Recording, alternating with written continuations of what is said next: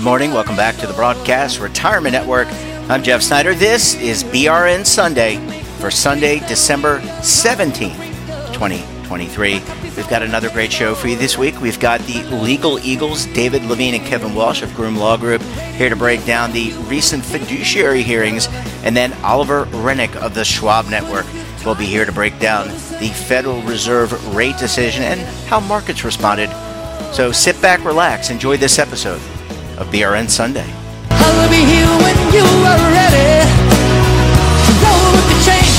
We're going to kick off the show with a look at what is happening on Capitol Hill. Big news this week. It was a fiduciary rule hearing. Here to break down and provide analysis around that, David Levine, Kevin Walsh, both are principals with Groom Law Group. That's an employee benefits law firm based in Washington, D.C. We also affectionately call them the Legal Eagles after the Robert Redford film. At least that's from my perspective. Eagles, great to talk to you. Thanks so much for joining us on the program this morning. Jeff, thank you so much as always for having us. Definitely an interesting week in DC with a virtual fiduciary rule hearing. Where the comment period is still going.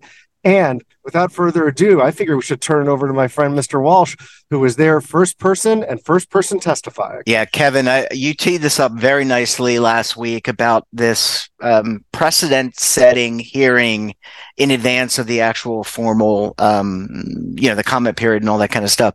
Uh, Kevin, I want to get your analysis and perspective. You were right in the throes of things per David's comment. Reaction. I mean, I think my initial reaction is that the Labor Department did a great job at engaging with those who testified, um, and that you know when folks testified and had you know ideas that may not have been fully fleshed out, the department did a good job at you know really trying to flesh them out to understand what commenters said, commenters were saying. Now that being said, you know if they had given commenters more time, if they had done this after the hearing period, um, you know the testimony may have been more fully fleshed out to start with. Um, in terms of what was said in particular, it, it seemed like the hearing focused on, you know, really two issues.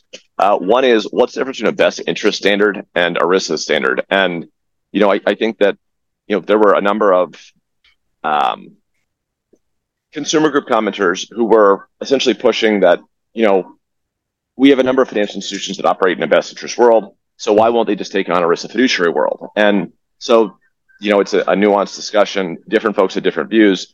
Um, you know, I tried to walk through the statutory differences between uh, ERISA statute and some of these standards, but ultimately that was one of the big focal points of the what is the difference or what are the differences between the different best interest standards? You know, you've got uh, an insurance standard, you've got a security standard, you've got an ERISA standard, you've got uh, a state standard. So what are some of the differences in those standards that, that, you know, consumer groups want to see brought over here or that, you know, industry groups think are inappropriate in the, in the retirement space, whether it's plan or individual? Um, the second big issue is, you know, really who should be a fiduciary? Like, what are the outer bounds of fiduciary status? And that comes down to what's investment advice and who's the investment advice recipient that ERISA is designed to cover. Um, you know, industry groups uh, seem to suggest, or consumer groups seem to suggest that, you know, the purpose of ERISA is to protect retirement savings wherever it is. Um, and that the Labor Department should have an expansive view of ERISA that, you know, goes beyond employer plans that really captures all rollovers, that captures, you know, advice that someone gets uh, when they're using money essentially that was in the retirement system at one point. Yeah. Um, David, you're coming in. Oh no, I would go. No, I was. I I made that a comment. I, that was me uh, ruining your flow. Uh, I'm sorry, Kevin. Keep going. Oh, no worries. So, I mean, and then industry group was pushing back, saying, you know, ERISA has a as a statute has its limits, and while while there is some sympathy for the idea that you know, it's important to have strong regulatory standards for, you know, retirement savings wherever they may be, if they're in the retirement system or elsewhere. Uh, you know, Congress picked a whole host of regulators to regulate it. And, you know, there's that saying, you know, don't take down fences if you don't know why they're put up. And that there might be some good reasons for why, you know, insurance is regulated the way it is, why securities are regulated the way they are, why brokers and advisors are regulated differently. And that, you know, the Labor Department stepping in as kind of a uniform regulator might not be appropriate. So, you know, after two days, um, a lot was said, a little bit was learned. I wish we had more time to provide comments, um, but you know, I think it was a valuable experience in seeing, you know, at least the preliminary thoughts of of many groups that are very interested in the outcome of this rulemaking.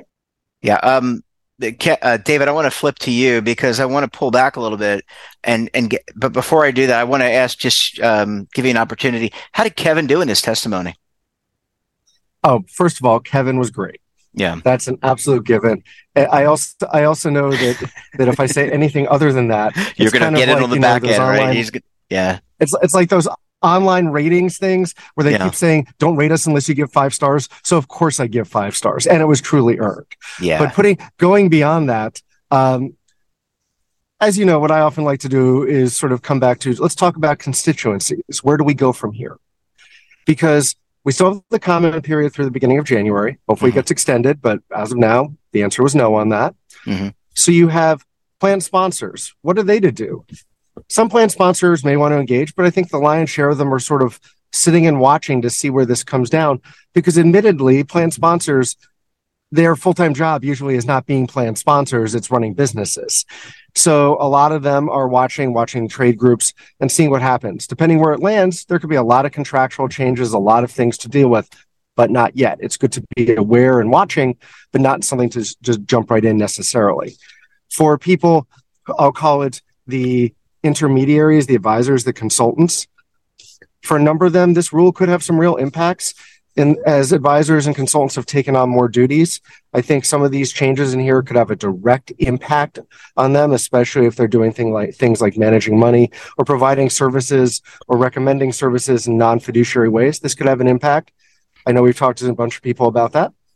Similarly, record keepers and TPAs, certainly their business models have evolved. They are actively involved, and I'm, I know they will through their trades and individually. Some comments through us for all these different groups will be going in. And then, uh, importantly, and definitely not last, is I'll call it the product creators. And some of the people in the fir- in the other two groups before this qualify in there as well. Product creators certainly insurance is a is a big area of concern given the huge changes there we've talked about before. They will be very active as as will people wanting to know sort of distribution and sales. There was a lot of discussion of that, and it's important to be wary. And then, of course, I'll add one one more thing to uh, is to talk about also, as Kevin said, there's the discussion of wealth management and rollovers. That's really at the center of a lot of discussions here. Wealth management and rollover folks, advisors, and high net worth individuals, advisors, this is very relevant to you. It could impact your business models. And we talked to a lot of people about this. This is something to keep on the radar. So, in short, if you want to comment, now's a good time. But if nothing else, be wary and be watching. Last question for you, gentlemen. And I wanted to just take a step back because last week when we spoke to Kevin, I'll start with you, David. Uh, this was precedent setting in that kind of, I'm going to use my words, not using his words, putting the cart before the horse, having the hearing before that comment period. Could this be an approach used for other regulation that comes down the pike? So is this a uh, you know, this is more of a hypothetical. Could this approach be used for other rules and regulations that are coming down the pike? If it sounds like the hearings were very successful, not ideal that the comment period didn't precede the hearing, but but could that be an approach going going forward based on how this all turns out? I could so, definitely I mean, I, see I, this. Hey, Kevin, I got to go first on this one. You're going to let me go. Uh, oh, because Kevin loves regulatory stuff, and he I know. I, am yeah, we'll come back to you in a second, Kev. no, all jokes aside, um, I knew Kevin would want this one. Uh, I'll go very short. First of yeah. all, there's going to probably be litigation depending where this rule lands. You know, people have been talking about that, and that and this could get drawn into it. So this we'll see where that goes. And yes, could they try to use this approach? Absolutely. You've also seen back in the Affordable Care Act with a bunch of other regu- legislation, interim final regulations that kind of just speed and skip through the process, and then you get regulations done afterwards. So there are a bunch of paths. But I know my friend Mr. Walsh is chomping at the bit, so I will shut up. Kevin, uh, David yeah, did a great I mean, job. Your, could, your thoughts? I, I could see regulators using this process. Now, I, I think there's some big minuses to it because, you know, the goal of this this commenting process, the goal of these hearings is that folks can have a meaningful opportunity to provide, you know, their views on on the proposal. Um, and it really puts trades in a tough spot. It puts commenters in a tough spot. Uh, the hearing was about, you know, 40-ish days, maybe 20-ish business days after the proposal came out. And it's not just digesting it that you need to do. It's not just figuring out what you want to say. But if you're working with a trade association, you've got a number of members and you've got to make sure that folks are on board with what you're saying. And you've got to get those constituencies. And, you know, if you're only getting one bite of the apple, it, it seems like it makes a lot more sense to, you know, give people enough time that they can figure out what they're going to say, and then give them an opportunity to see what others are saying by their their comment letters. Um, yeah. You know, to some extent, it's like a it's like an oral final, a dissertation where you're defending your dissertation. And you know, if you if you haven't written your dissertation yet, it can be a lot tougher to defend it. Yeah. Well, really good point. I, excellent analysis in terms of the fiduciary rule hearings, but also, you know, procedurally, could this be the way forward? Gentlemen, we're going to leave it there. Great to talk to you. Enjoy the rest of your weekend. We'll talk to you again both very soon. Thanks, Thanks for having so us on. Thank you, listeners. Bye, gentlemen. Bye bye. Bye bye.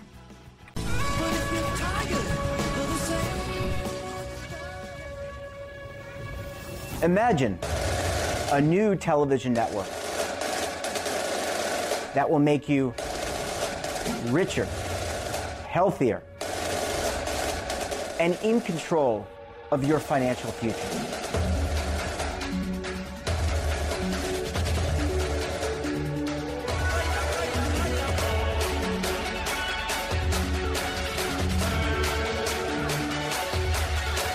This network is for the policewoman in Nashville, Tennessee, the baker in Dubuque, Iowa, the teacher in Lexington, Kentucky. We want to make the idea of savings and retirement culturally relevant. But what do you see as a defining issue of the midterms? Especially for the smaller businesses. I mean, they are the lifeblood of the American economy.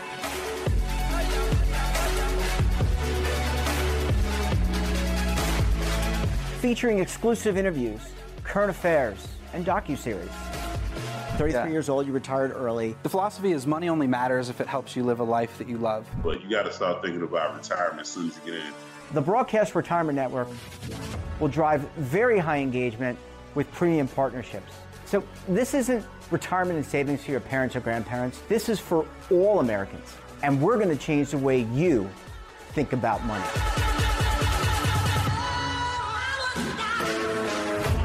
Welcome to the next frontier of retirement and savings. This is BRN, the Broadcast Retirement Network.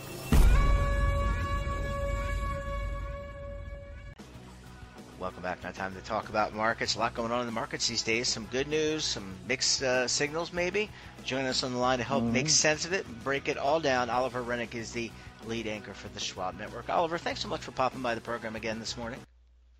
Sure thing, Jeff. Appreciate the invite. All right. Well, I mean, you have an open, it's an open, evergreen invitation. When you're available, we'd love well, to have you. That. Um, Oliver, I want to get your reaction to the Fed chairman announcement about interest rates first, and we can kind of go from there. Yeah. So no change to rates, which was expected, but what was not expected, including by myself, was the addition of three dot plot high uh, cuts for next year. So the Fed's projections going forward, we got the update for the dot plot. Uh, some people call it the set, the dot plot. It's easier to think about. It's just where they think rates are going to be. And it gets you to three interest rate cuts next year.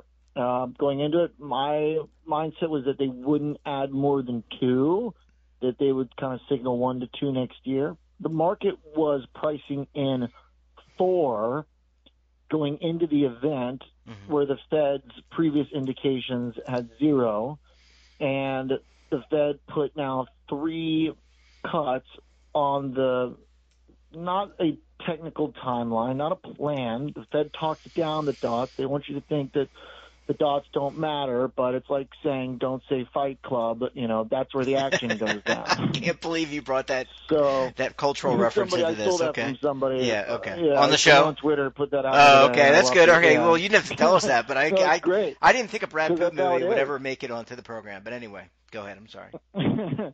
well, it's yeah, I love it. That's why I'm picking up and running with it because that's moved the market an insane amount and. um well, an insane amount meaning that the market have a very powerful response to it. I don't want to say it's insane, but uh, we saw yields plunged, dollar slid, the stock market rallied.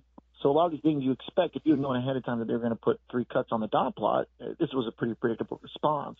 But the fact that they did it was a surprise. And then on top of that, it wasn't just that there were cuts on the dots. It was that Powell just did not change anything in his language whatsoever. So there's obviously a shift happening in the mindset of the Fed members, then the Fed chair just uses all the same language that he uh always has.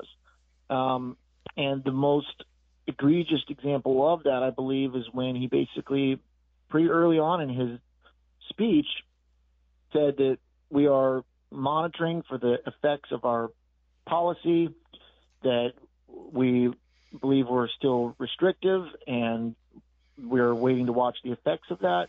This is a framework that he's using that is hugely out of date.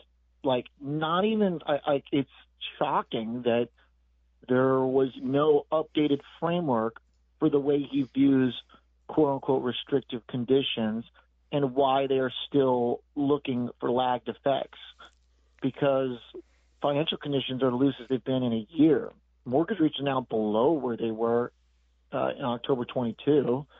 Um, you've had a big rally in asset prices, of course. Consumer sentiment is very good.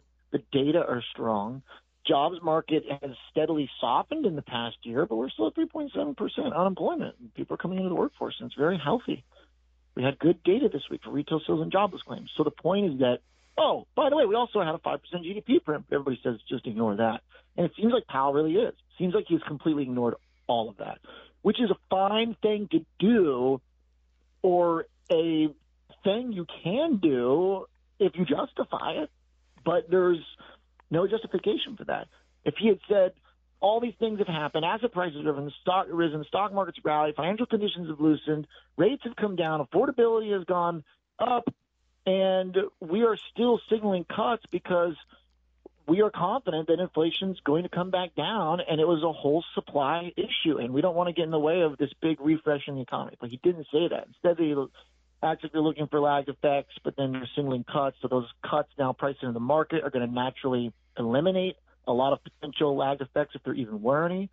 So the fact that stocks are rallying uh, and the yield curve has been generally stable throughout the week tells us that this is not an event that's happening because we're about to fall off some economic cliff.